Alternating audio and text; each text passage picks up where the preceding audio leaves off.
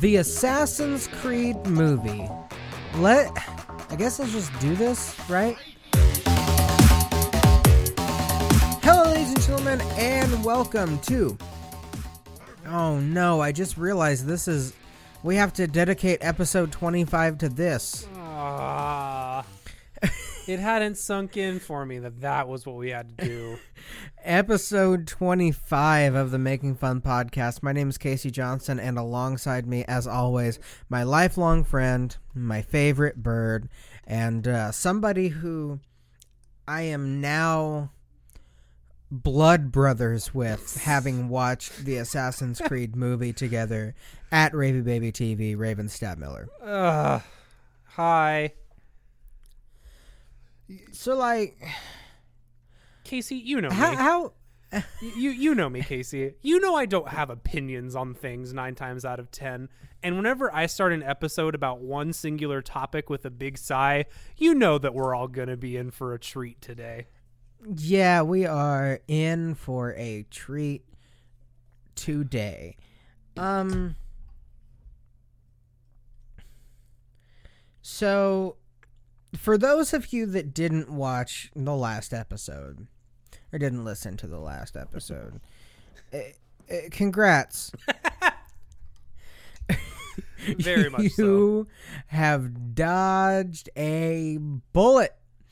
Um, so the last episode of the actual Making Fun podcast proper was a watch along of um Assassin's Creed the movie, the the, the movieization, um, the filmation. And um uh, Ra- Raven, who who was it that suggested we do something about the movie again? Um, who's my my uh, my dear and loyal friend Frank? Okay, let Frank know that he's dead to me. Frank is listening to this episode, so he's probably very upset right now. Frank, I, I've you know I've never met you. Um, I I assume you're a good person. Um, unfortunately, sometimes you've got to make a business decision, and unfortunately, you're dead to me. It's nothing personal, mostly, It's nothing nothing personal for the most part, almost. but except you made me watch this movie, so it's entirely personal. Raven, how have you been, man? you know, I, at first, I- I've had a good week uh, since we last recorded. It's only been a couple of days since we've had to reshuffle some things due to world events and reschedules and whatnot. Um, so outside of that, I've been I've been okay. I think I had a chance to sit down and play video games for the first time this weekend in a while, and it was Oh nice. man. I started playing Valhalla again. I know we're not going to get into what we've been playing today, but I have been playing Valhalla again. So next week, people will get to hear how I'm feeling about it. Yes, yes, indeed. I, you know, Raven, I will say this. The past couple of days, I have been living every gamer's dream. Oh, So, I mentioned a couple of weeks ago now that I got Nia a Switch for Mm. her birthday. mm-hmm. And the reason that I got it for her, right, is that eventually she's going to move away again, whether it be to graduate school or whatever. Originally, uh, when she was going to be moving to Germany, I wanted to get her a Switch before she went to Germany because it's not region locked in any way. And I wanted us to be able to still have that connection of being able to play online together while she was gone. Mm-hmm. And then she was like, I, I don't I don't think I'm gonna go to Germany. And so I was like, all right, so let's reshuffle those plans. but then I got to thinking, like, you know what? I am going to get her a Switch. Um, so I got her a Switch along with what I firmly believe is a really good starter pack Okay. of games for the Switch. Now, you also have to keep in mind she's not the type of ver- the type of person that like Bayonetta, as good as it may be. right. No, she's, Yeah, she's, she's not nope. on that level yet. Got got to work her into it. Um, so I got her first things first, the only three that I actually have copies of, I got her her own copy of Mario Kart 8 Deluxe. Mm-hmm. Um, I got her her own copy of Super Mario 3D All Stars Yeah. because that's only available for so long, and Damn I wanted to make sure that she had that. And then I also got her a copy of Minecraft. Um, I know that Minecraft is like really memey, Mm-hmm. but like I think she's legitimately really going to get into Minecraft. Oh, I I just got done playing. I uh, I I even talked about it on the episode for like a couple of weeks there. I was playing almost at least two or three times a week with some friends online. I've been itching to Yeah. go back and playing by myself just because Minecraft is just fun. Well, well, we will all um, be friends on on the Switch, and you and we will all play Minecraft together, maybe. Maybe. Um, cause I'd like, I don't know. I just get this feeling that like once she gets past the whole "it dropped me in a field, what do I do?" yeah. aspect of it, she's gonna be really into it. Has she has she started um, following Minecraft Rule Zero yet? I mean, she hasn't opened the application. Oh, okay. Well, she needs to make So sure that she needs to follow Rule Zero. Uh, before you launch the game, you need to make sure you launch Minecraft Wikipedia so you know what the heck you're doing. Yeah. Although luckily we're going to be playing together, Okay, that's not too bad then. so I'm I'm gonna explain it in in Nia terms. Um, past that, I got her a bunch of games that I already didn't have, so it kind of works both ways. Mm-hmm. Um, I got her, and this will come as a surprise to nobody. This is the incumbent. This is what you need to get for somebody. Animal Crossing. Right. Um, obviously, because I I've been I've long said that this was going that Animal Crossing was going to be my way that I make her a gamer. Mm-hmm. Uh, it's just it's this because I'm gonna go from like Animal Crossing to like you should try this game. It's called Harvest Moon, and then from there, Ma- make sure she gets the older Harvest Moons, or even better yet, just get her Stardew Valley. yeah. Or, so then, yeah. I got her uh, Link's Awakening. yep, Um, very first game Emily beat all by herself. mm. and I got her Luigi's Mansion Three. Nice. Um, and she has been playing the crap out of Luigi's Mansion 3 for the last couple of days. That's cool. And it's like she usually like at night she'll take a bath a couple of hours before we're supposed to go to bed and she'll come out of the bath and she'll be like, "What do you want to watch?" Um and last night she came out of the bath she was like, I don't think I want to watch is- anything. Is it okay if I just play on my Switch?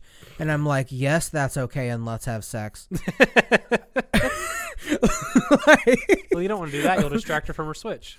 yeah, no, for sure. but I'm like, yes, this is everything that I wanted.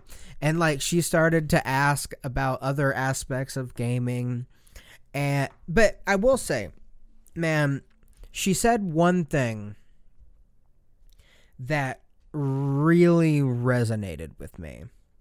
And it was just a little throwaway comment, but I, I think it'll kind of have the same little like thumping of the chest moment with you that it had with me. Mm-hmm. And she's like, "Man, this just like it, I haven't felt this like pure enjoyment and happiness since I had my DS when I was a kid." Aw. And I'm like, yeah, because that's the beautiful thing about games. Yep. Is that the childlike enjoyment that you get from playing games, as it turns out, is not childlike. Right. It's just the enjoyment that you get from playing games. And like she had this cute little moment last night where she was having trouble uh with a boss battle and I was like, "Now keep going.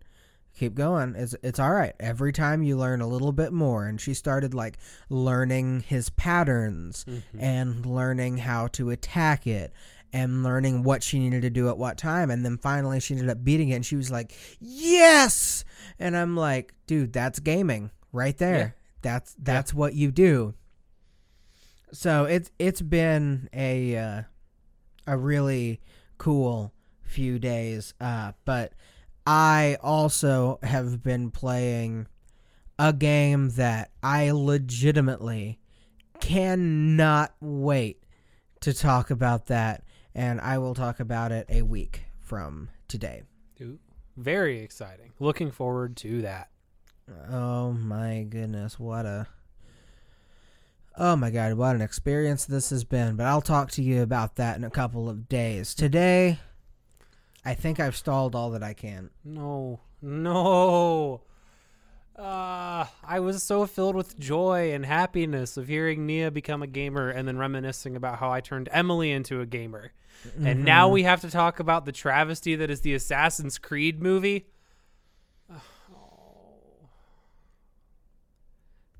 My first issue with this movie comes in its very premise. Mm-hmm. and there, that's many tendril as well, unfortunately. But for one, in 2016, they were like, you know what? Here's the thing: is that people are getting tired of the Assassin's Creed games. Uh, in particular, they're really getting tired of the modern day. People are losing interest in the modern day storyline. Yeah, this movie is going to be that It's going to be 85% modern day and then 15% of what they actually care about. Like why why is that the thing they chose on? Like as a premise builder, like I can get it. But for it to be a majority of the movie is explaining the games, just I don't think from any angle is good. Cuz like from the people who played the games were like, yeah, we know all of this. And then for people who haven't played the game, this movie doesn't give you enough time to digest all of that and then show you why the games are fun and interesting. Uh, and then like, aside from the fact that the world was not explained well, the No. universe was not explained well, the concept of assassins and Templars was not explained well. It was barely explained. They they had Templar mentions. I don't think they ever actually said the word Templar until like the latter half of the movie. I could be mistaken about that. But it was always we're the assassins and they're Abstergo. I don't think they ever specified the Templars by name, which was Or more so, we're Abstergo and they're the assassins, which is another issue that I have with this movie. Mhm. Is that for 80% of the movie, the assassins were portrayed as the enemy? Yeah. For for it was for eighty percent of the movie until a random MacGuffin scene where it was just like, oh, your mom is dead, but you can talk to her. That's okay. You're in the animus, but that means you can talk to ghosts. Like what the fuck? Like that. I I distinctly remember being so angry on our recording about that, and like not going into enough detail about why I hated that scene in particular but I hated, uh, I hated it. Because we're like, yeah, we're learning about Cal. Cal isn't a good guy. That's kind of an interesting twist. I wonder where. Oh, oh, he's not. Oh, oh, oh, he's talking to his dead mom. I'm still also upset that they didn't tell us it was his dad who killed her until the end of the movie, until like two thirds of the way through it. Yep. And because I remember we talked about that multiple times about who actually killed her. They didn't make it clear. I feel like they were supposed to make it clear. Like his dad was there, and whenever I first saw it, I was like, "Oh, the Templars came and killed her. Now they're going to come back and kill them." Mm-mm. Um, and so that's why his dad is there in his assassin's gear. But no, it was just it was for the good of the assassin's order, and she killed or he killed her by her own hand. It was just. mm. Before we get too off the rails here, I feel like we should have some sort of um, structure on how we should shit talk this movie. Uh, where Okay. where where should we should we just start from the beginning and just go through it, or should we? Uh, what do you think? Yeah, yeah. Okay, so he, here's here's what I'll do. Mm-hmm. Um, I'm going to pull up a synopsis of the movie Yes. and I'm going to read through it. Uh huh. Um, and we're just going to pick it apart piece by piece. Uh, while I'm pulling that up, I want you to think of one thing in the movie that you did not like and rant about it until I have this pulled up. Okay, so we're going back to the ghost scene, right? We had spent this entire build-up talking about Cal joining the Templars and going back on the Assassins because his dad had killed his mother, and then all of these people in his life killed. Like eh, the, the assassins to him are bad, so we do all this build-up. He's working with the Templars. He shows them where the apple is, and then bam! All of a sudden, come to Jesus moment. He's fine. And then the rest of the assassins are just like, yeah, whatever. That's cool. You can join us now. Definitely not going to get double crossed again. Like, how does that make any reasonable sense? Also, the Animus was broken. How the fuck was he talking to his mom? How could other people see that? Also, why was the Templar girl in there with those assassins? Are we supposed to believe she's actually a good guy? Like, what the. Should I keep going? Yeah, no, we're I I got it. Okay, I, I was like, Yeah. I can keep going, but I'm gonna start raising my voice, and it's just it's gonna get ugly. And to think this is what Ubisoft gave us for Christmas in 2016. oh God. Ugh, ugh, ugh. Okay, so we can start off before the synopsis by talking about the year this movie is held in and how it brings no good plot reasoning to anything else that happens in the games. Because as we Yeah. know, the entire Desmond trilogy is set up in right before 2012 because it's all supposed to happen around the year around 2012 and like the whole fact that the world is supposed to end back then, which is something I forgot happened so theoretically. And so we're in 2016, which is fine or whatever. And they keep talking about assassin stuff like they don't know all this information that they had gotten from Desmond and the rest of the subjects at their stay with Abstergo. Particularly in the beginning, we get this splash screen that says, uh, for forever the assassins and the templars have been at war. They are fighting over the apple of eden. Which this being a video game podcast we know that like there's some fundamental plot inconsistencies in that sentence. Yeah.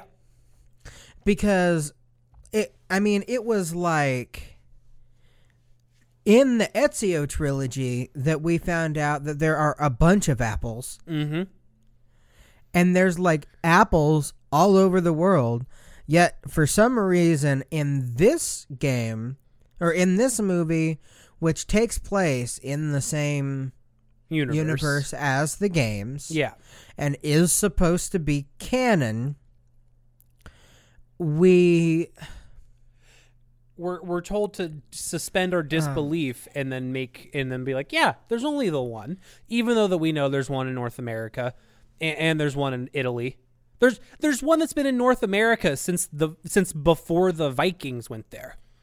And there's been one in Venice for all time with the Pope. Like how even just those two instances and to be fair, well no, not even to be fair. Assassin's Creed 3 showed us that there was an apple in another place. There was an apple in the US and there was an apple in Italy that were completely different from one another. So by that logic alone, we should know that there are multiple apples. well i mean even that throughout the ezio trilogy there are multiple apples Yeah. that like ezio hides Right. I had I I forgot. Yeah, no, like Revelations is a different apple. yeah.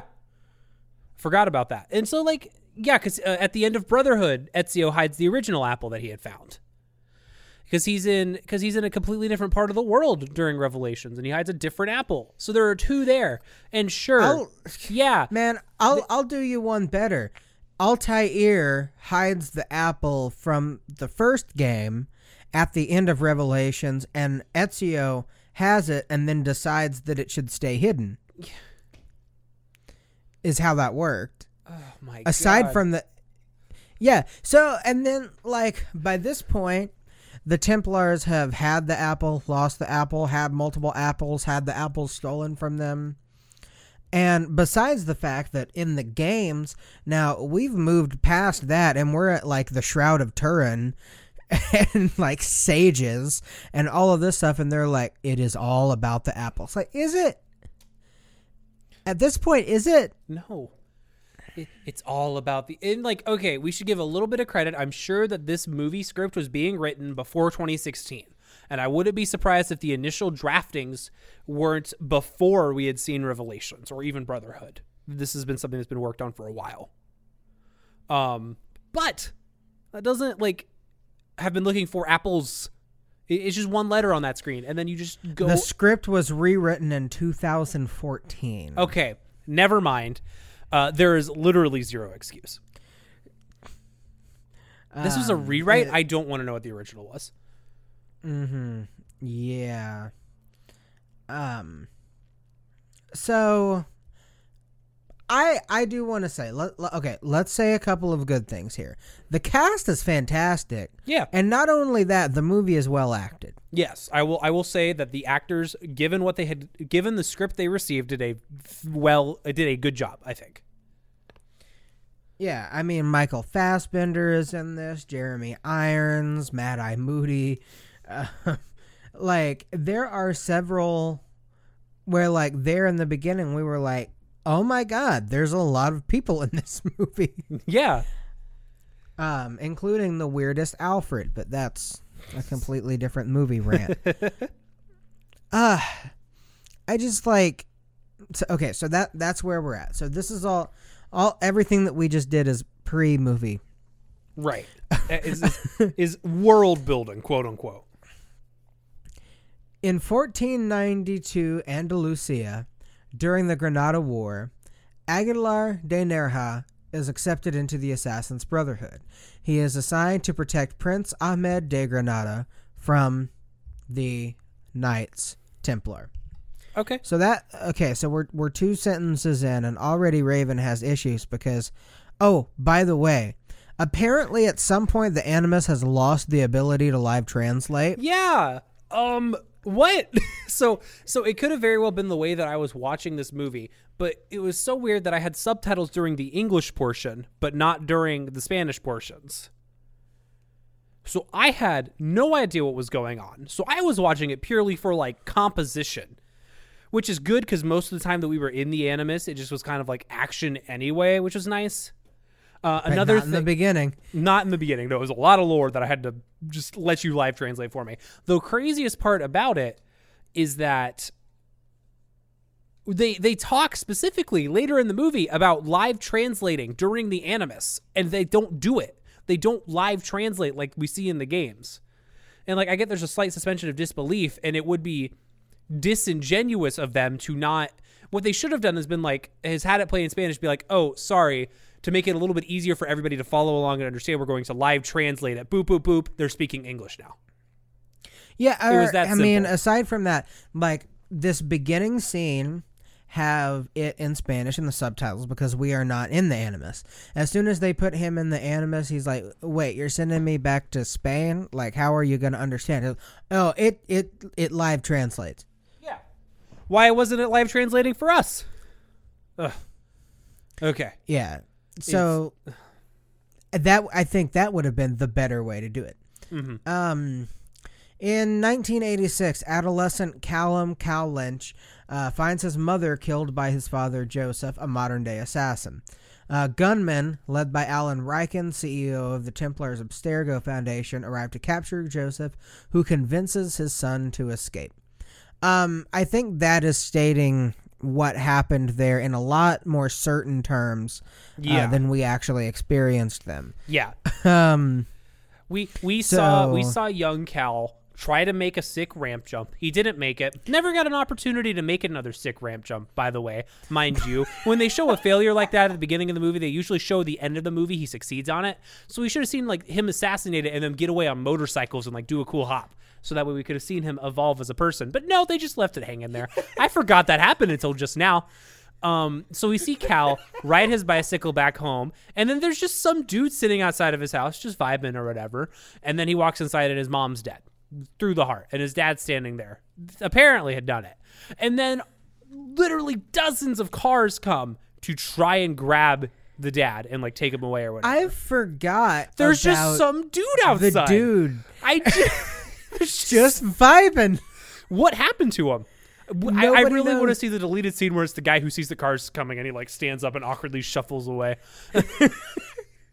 Cause like, okay, and then we All see, right. and then we his dad says something like "run and never be Run, found" or go, something. Live in the shadows. Live in the shadows. Right. He's 12.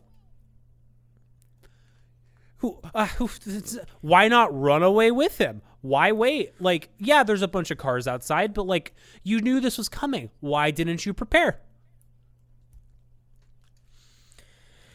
In 2016, Cal is sentenced to death for murdering a pimp. I still wish that we hadn't had looked that up, uh, because I I would have cried whenever they had said you're on you're on you have life for killing a pimp. I I would No, have not actu- live. He's sentenced To to, death. lethal injection for just killing a pimp. which is the funniest thing. And that's like that was one of the first moments I was like, "Oh, Cal's not a great person because they're because his response to like the allegation because the doctor brings it up later whenever he kills whenever she's talking to him or whatever. Um, she goes, "You killed a pimp," and he's like, "Yeah, but that's not really a person." And I'm like, "Oh, this guy's just an asshole. Like this guy is just crazy," and I live by that. Uh, whenever we see him in death row, I'm sure you're about to get to this, but we see him on death row, like in his cell, drawing these really crazy looking pictures, like just with a pencil, just like all this crazy, surreal looking art. Never touch on that. They never talk about that again. They're just trying to show us that this dude's kind of just a like a bad guy, I guess. The more I think and walk myself through how they show us who Cal is, the more surprised I am that they made him a good guy in the end. Yeah. So he killed a pimp and got put yep. on death. His execution is faked by the Abstergo Foundation, which then takes him to their research facility in Madrid. He's told that the Templars are searching for the Apple of Eden in order to eliminate violence by using the Apple's code to control humanity's free will.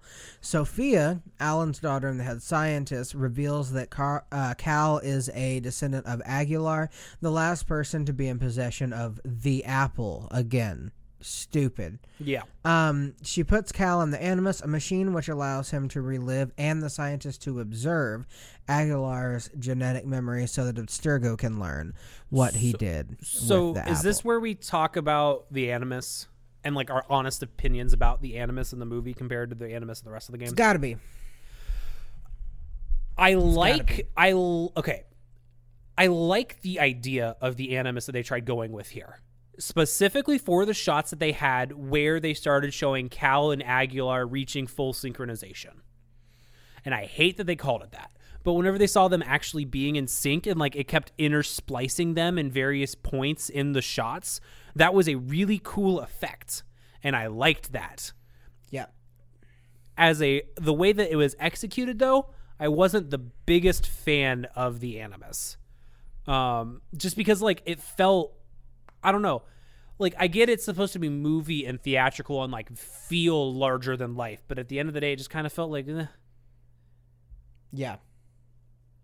um i'm trying to think if there's anything else i want to talk about about the animus oh no i just I, I still I still hate that it leaves an assassin logo on the back of the neck. Like the Templars should have seen that and been like, hmm, this is the en- this is the logo of our enemy for the past like two thousand years. Maybe we should make it like a cross or something instead. Um, But no. but no, they just left it as just just left it as t- an assassin logo. Like how on the nose, you know? Like maybe they're like, oh, here here's something we haven't ranted about that we missed. oh, Um the fact that um Aguilar had to cut off his finger to join the assassins, which arguably also isn't canon. mm-hmm. Um We and there's there's inconsistencies all throughout this movie because this is 1492 so as this is happening like desmond is in the middle of assassin's creed 2 yeah. which means that he has uh all like the hidden blade has already been modified Right. so that you don't need to cut off your finger. Now, I understand what you're saying. Did Leonardo da Vinci send uh, this news out to the assassins and like the monthly assassins newsletter? Okay, I get that. I get that. Sorry, Obviously, I just- he didn't. I, I just love the idea of the Assassin's newsletter. Uh, this just in: this month's bounties are. Where is So- the apple now? Like, I I agree, and I think that that is is fine. yeah, However, with that being said, the reason that the sacrifice of the finger was required is because the blade activated by kind of um, pulling your uh, fingers inwards. Um, Kind of think along the same lines as like Peter Parker's web shooters. There's something there on the palm that activates it. right. Um, now he Aguilar, however, when he uses his hidden blades, and um, Cal, who is also using Aguilar's hidden blades that they recovered from his tomb, Mm. um, oh yeah, Uh, didn't I think we mentioned this during the movie as well that we had talked about it. Um, I think I brought. it's a flick of the wrist backwards. Which means that he had the new design, Mm-hmm. which means that he shouldn't have had to cut off his finger. Um, See, I didn't know that originally with Altair's design it was an inwards motion because I've never played the first game. So I've only ever known the hidden blade to be an outwards motion. yeah. or or with in the case of Valhalla, a over the thing, which Yeah. I suppose that brings up the question of how uh, Eivor actually uses that, but that's a whole other thing. Well, no, that that would make sense because he's actually flexing his muscles inward to make it happen. Oh, I guess it does. It just happens he's- to he's be moving on- his fist down. yeah. yeah, so it just sense. happens to be on the top. Oh, that make that's clever. I like that. Uh, yeah. Okay. Cool. That's a good design. This movie, not so much. Yeah. Okay. Because that's part of Valhalla is that they're like, you have to make a sacrifice to the weapon, and he's like, why? Yeah. And just put it up on the top and do the same thing, and it didn't cut off your finger. And they're And then like, and then but, But, and then Hytham's like, and Basim's like, just okay, cool, that's fine. Also, I have a lot of thoughts about Basim, so I cannot wait until we get into a full length talk about Valhalla, and that is coming soon. That's coming next month. Ugh. Anyway, we we still have a lot of time to talk about uh, the Assassin's Creed movie and why it's bad. In 15th century Spain, Aguilar and his partner Maria are deployed to rescue Ahmed, who has been kidnapped by the Templar Grand Master.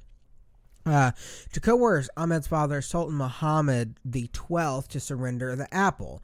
Uh, they intercept the Templars, but are overpowered and captured by the enforcer Ojeda. Uh, Cal is quickly pulled out of the Animus by Sophia.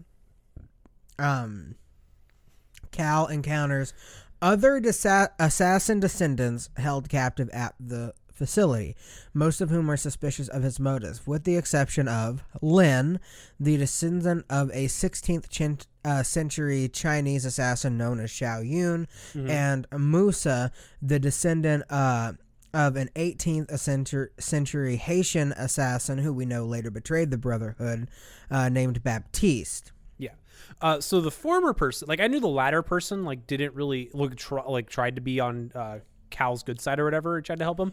The first Yeah. person there never saw them interact once.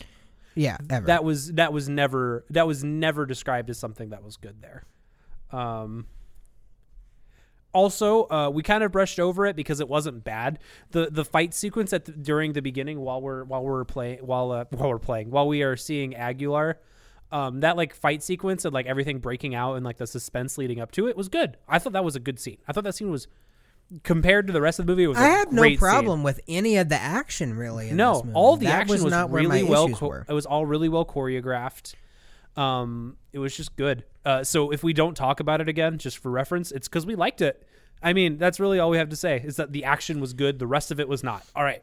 Sorry, I keep Um, getting us it's off track. also worth noting that um, there are two more people uh, who are at this facility that are of note. Yeah. Um, we have Emir, who is a descendant of Yusuf Tazim, uh, from Revelations. Rip. Shout out to Yusuf. Uh, and Nathan, who is a descendant of Duncan Walpole, who is the assassin turncoat from the beginning of uh, Black, Flag, Yeah. which is a really interesting one to use. But I, I this, I, I got into it a lot in the uh, in the, the actual watch along too, but it doesn't make sense that he's the descendant of Walpole. He should have been the descendant of literally any of the French assassins.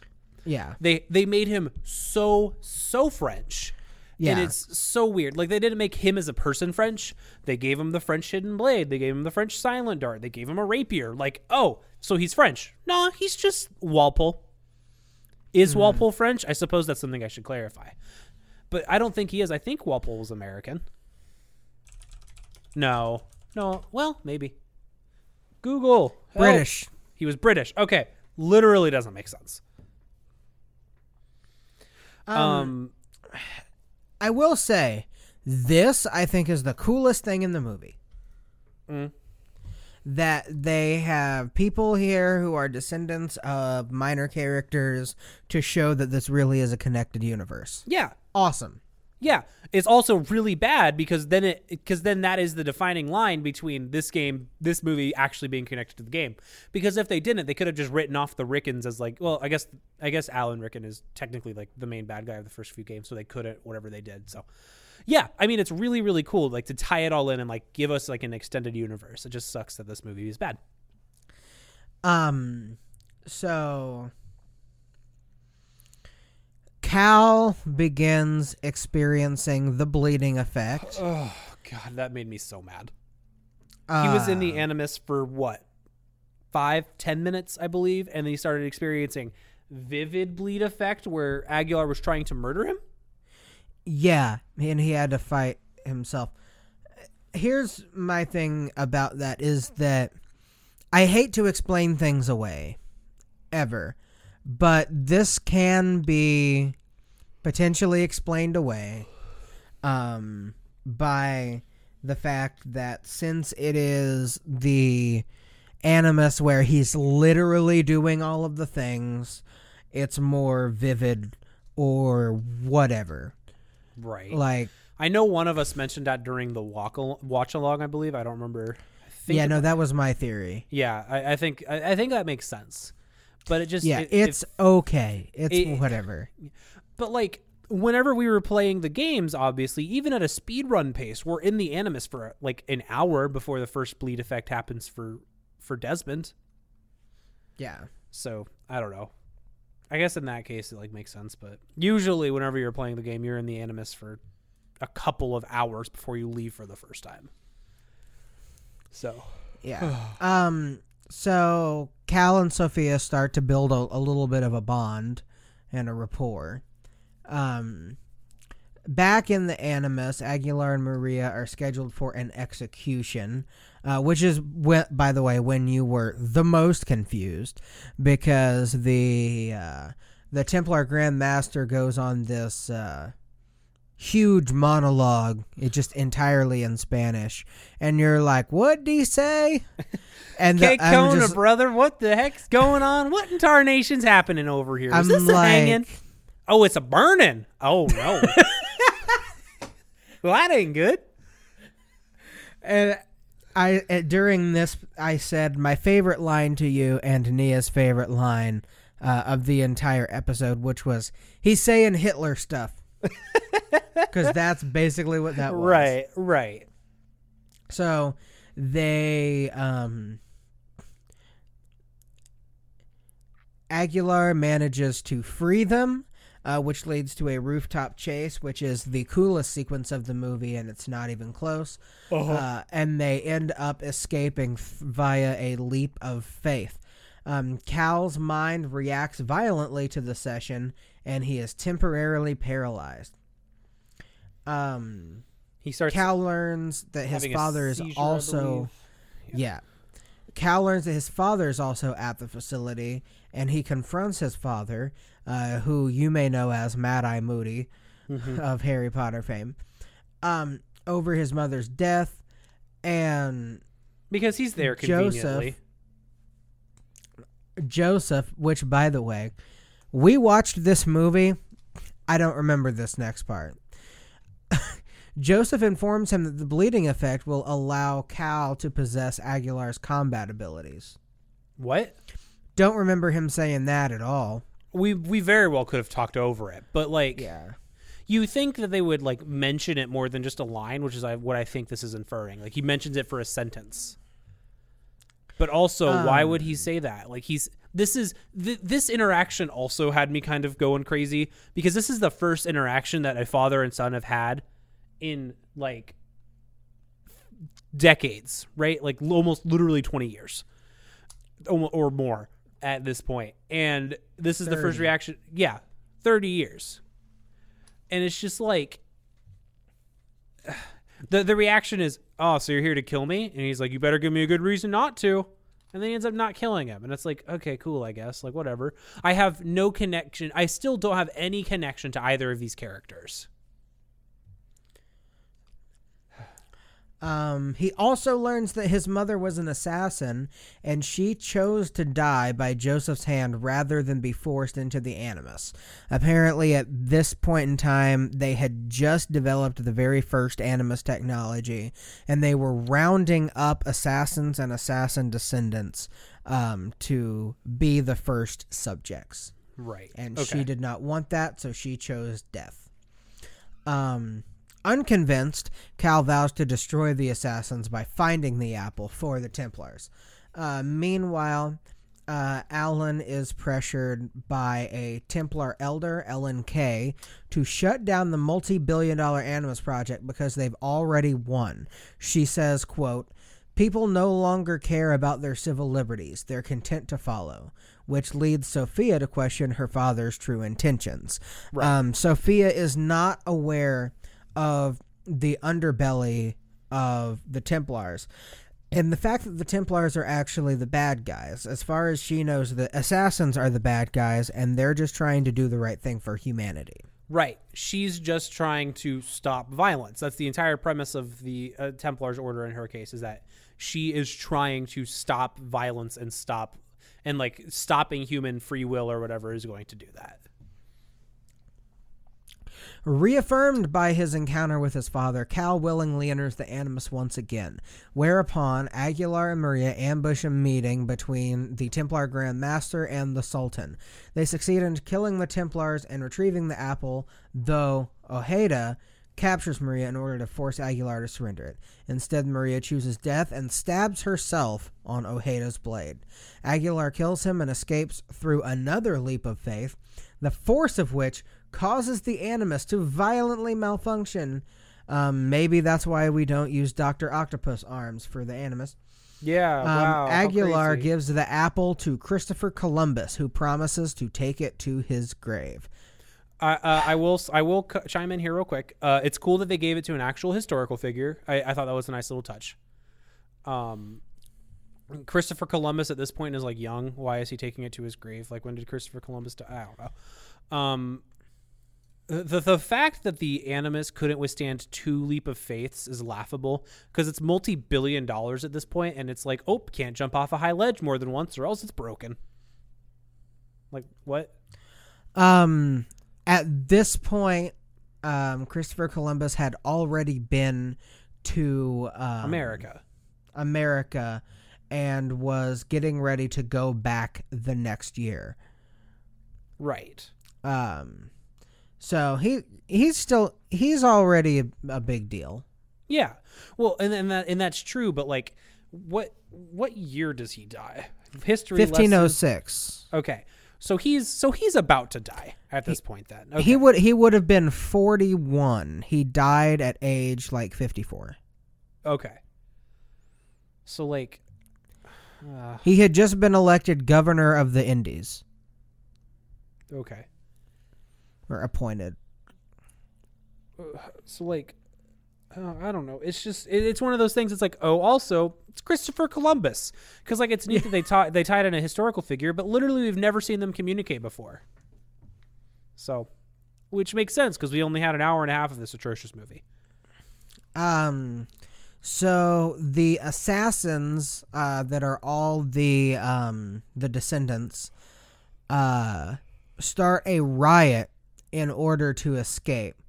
Alan orders the facility purged, and Abstergo security kills Joseph and um, most of the other prisoners. The only ones that escape are um, Cal, Musa, and um, Lin. Mm-hmm. Everybody else ends up dying. Yep. So now it's ghost time. Uh, Cal stands in the Animus chamber and is met with the projections of a number of his assassin ancestors, including Aguilar, um, Arno Dorian for Yeah. some reason. Arno was there. You pointed out Arno, and I was like, "That's cool. Why is he here?" Uh, no, she French? no Ezio, no Altair. It was.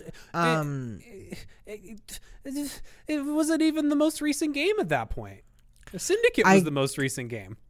I guess that means that Maybe the mom is related to to Arno. Uh, Maybe she was well- French, and then so the that dad was that would mean either that or enough time passed in between the two that Arno is just a descendant of Aguilar. which would make sense. That could that could work. Yeah, I mean it's it's fair. Um but either way, he's there and then Joseph and his mother. 'cause Arno and Sophia glimpses the projection of an assassin identical in appearance to her. Um, persuaded by his mother, Cal embraces the Assassin's Creed. Ooh. Having fully assimilated Aguilar's memories and abilities, he joins Musa and Lin in escaping the facility. You, you know, Casey, I wish I could go in an Animus for like half an hour and absorb all of the abilities of my ancestors. Uh, that sounds like a nice afternoon. Be like, oh, I, I, you know, I may violently die, but I could learn how to play the guitar. That could be cool. Yeah, no, that that would be pretty dope. Especially because I have my grandpa's guitar now. So Right. like,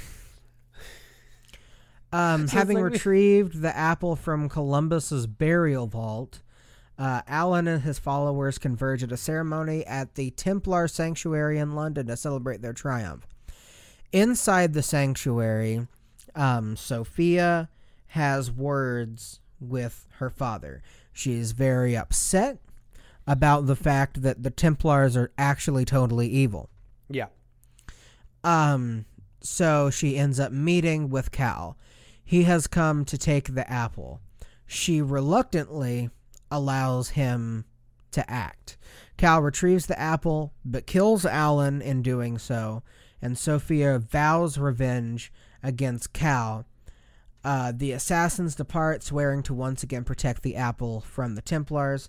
This is the end of the movie, and the ending makes me angry because did she expect to walk up and give him him to Cal to just walk up, give him a brisk handshake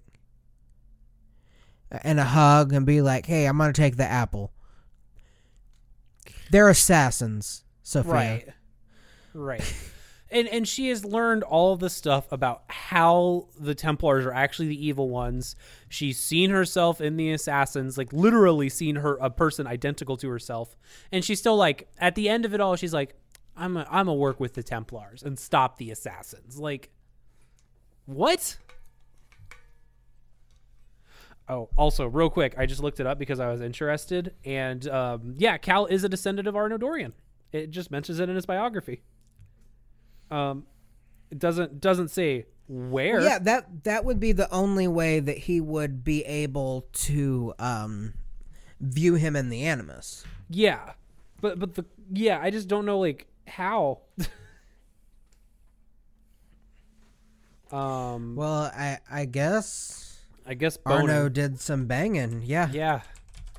Um. Anyway, sorry, I got distracted. I looked up. I looked up to see if there was a timeline of like if uh, Aguilar had turned, um, had like gone to the gone to France or something and grew up and like lived a life there, or if something else. Because it did say that Arno had descended from a uh, prod, prodigal line of assassins.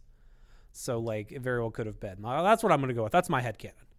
Uh, I'll probably look it up and be wrong later. But okay, so that's the end of the movie. She was just like we we kill we kill the doctor, right? Which is cool. And then there there's a couple of smoke. We see a cool knife swallowing scene. That was dope. Yeah. Pretty dope. Um, and then we kill then we kill the doctor, and then they escape. Like nobody nobody does anything. They just there's like two smoke bombs, and it suddenly makes every armed person in that room unavailable to do anything, which is Yeah. wild. Which I also love how I'm fairly certain that Cal walked through the metal detector room after all the guards had left, which begs the question what's the point of all of the metal detectors? Because he had his hidden blade, because that's what he killed them with. So it's like, also, every single one of those metal detectors was going off the entire time. What's the point? Yeah. I just. So, in March 2016, Daphne Yang, CEO of the film's Taiwanese co financier, stated that New Regency was looking to turn the film into a franchise since it is, quote, based on successful Ubisoft games and would make ideal sequels. Two additional films were planned, with the first sequel having entered development during the production of the initial film. Um, they were going to explore the Cold War in the sequel. However, in the wake of acquisition of 21st Century Fox's assets by Disney, the sequels, together with multiple film adaptations of video games, were canceled, which I have Like- mixed feelings about. Like, thank goodness that we don't have to watch another one of these films, but also, Cold War Assassin's Creed sounds dope. Yeah, not only that, but I also I feel like by the end of I feel like this if they had continued with these movies, they could have had the syndrome of Assassin's Creed 1 the game not being the best, but then after that you get excellence. Mm-hmm. I feel like they could have um really been like hey now the world is set up now we can play around in it. Right. which would be something that appealed to me. Mm-hmm. it just wasn't meant to be i guess. Um raven thoughts on the movie overall? I I didn't like it, which I think is the worst thing I've ever said about a movie in my life. mm. yeah Just every time I've the only other movie that has the privilege of being disliked by me that I've seen is Salt. If if anybody remembers that movie. Um it's also Salt is actually probably the worst movie I've ever seen in my life because I fell asleep in the theater. Um at least this movie had enough of a quality to keep me like awake enough to like well besides the fact that we were openly laughing at it the entire time. right. It was interesting enough for me to at least like keep conscious i guess. Cal cal killed a pimp. I think i think you could sum up the movie perfectly there because cal callum lynch which stupid name by the way callum lynch was put on death row for killing a pimp. He was then saved by the templar order to work for them but then turned on them once the ghost of his mother told him not to. I think is an eloquent way of just summarizing all most of my problems with this movie in a sentence. It's just nonsensical and doesn't it, like it tries to take itself seriously, but there's also like haha a couple funny jokes that just don't fit at all with any themes of any of the any of this movie. It's just bad. Well, I will agree with you. It's a it's bad. It's a very bad movie, but I do have good news. Oh. I have very good news. Oh. Next week, we Uh-huh. get to go back to talking about video games. not only video games, we get to talk about Assassin's Creed Origins, which is And I am so excited to talk about that game. it's it's a good one. It's a a, real good one. And we will see you then. Thank you so much for listening and downloading and uh, just having some fun with us every single week. Twice a week, be looking for a new episode of Nitpixels on Monday. Here in just a couple of days, got some uh, interesting stuff we're going to be talking about on that. I assume Mm-hmm. We, we have we haven't started compile, but we I, we're it's going to be interesting. It always is interesting in the gaming industry. Uh, my name is Casey Johnson. His name is Raven Stabmiller. And until next week, go out and brighten someone's day, And don't watch the Assassin's Creed movie. or watch it once. That's what I would say. Watch it once, to get rid of it. Uh, yeah, sure.